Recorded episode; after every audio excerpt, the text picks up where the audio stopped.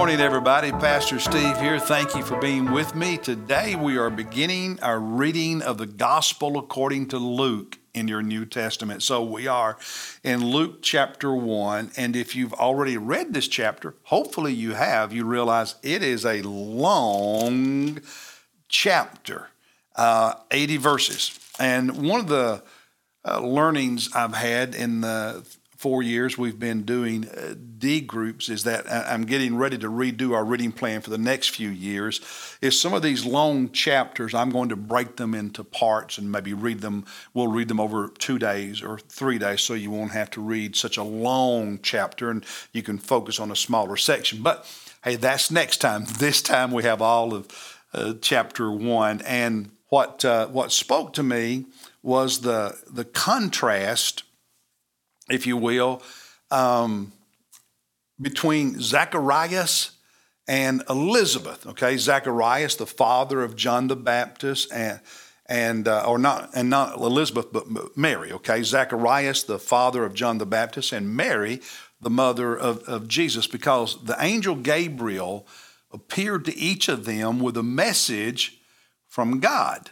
And Gabriel told Zacharias that, that he and his wife who were older and he and they were childless and had been praying for a child. God had heard their prayer and they would have a baby, name him John, and he would become the, the forerunner, the, the, the expected prophet who would prepare the way for the Messiah, we know to be Jesus.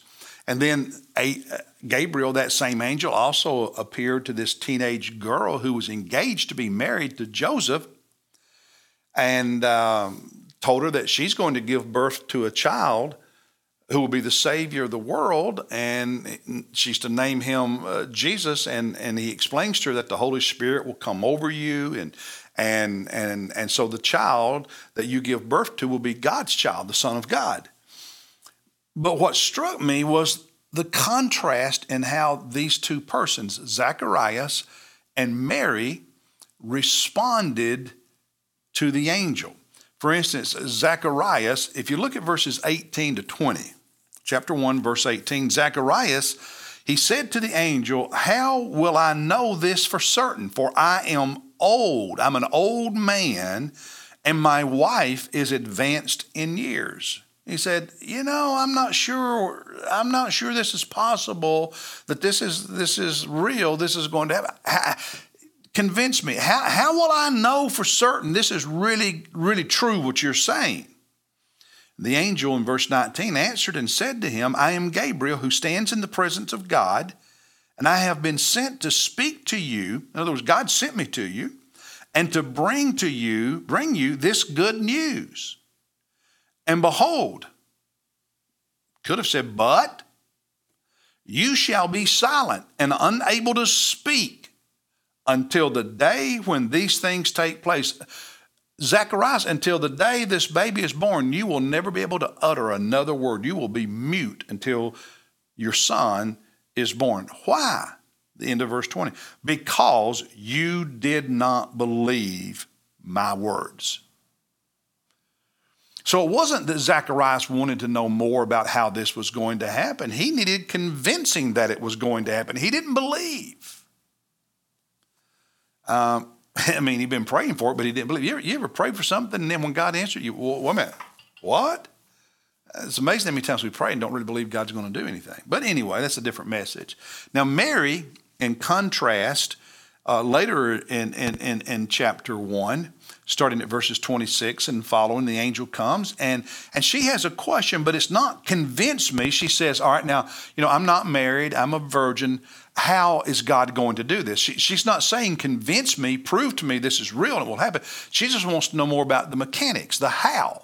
And so he explains the role of the Holy Spirit and so on.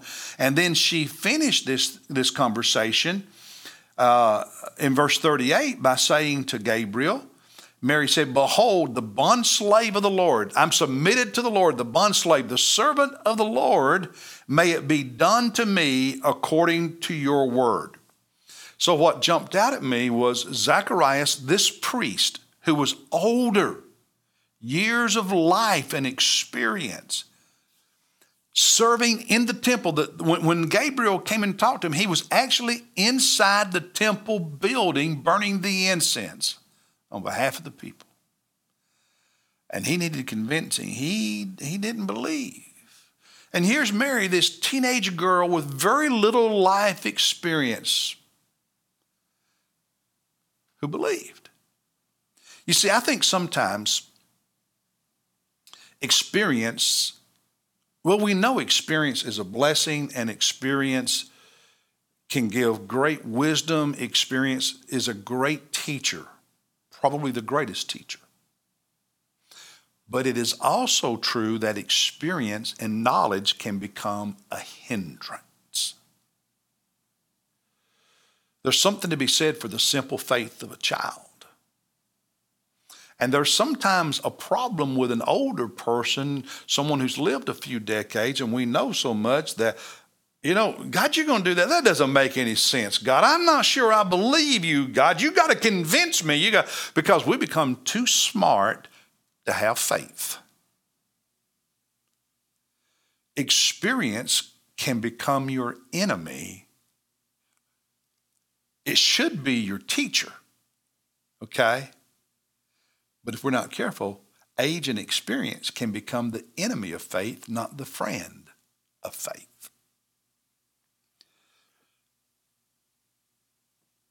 The balance of wisdom that comes with living with the faith of a child, it's not always easy to, to find that balance, but find that balance we must. We don't want to be naive like a teenager because of the lack of experience, but neither do we want to be too smart to actually believe the way some of us are once we've lived a few decades. I don't know where you are you probably vacillate back and forth, but I would imagine most of you watching this video or listening to the podcast who've lived a few decades, you struggle because you tend to drift toward, I'm too smart to actually believe anymore. God, you got to convince me. And that that's dangerous. Maybe you need to pull yourself back to having the faith of an innocent teenager like Mary. And that's the word for today. God bless you. I'll see you tomorrow as we look at chapter 2.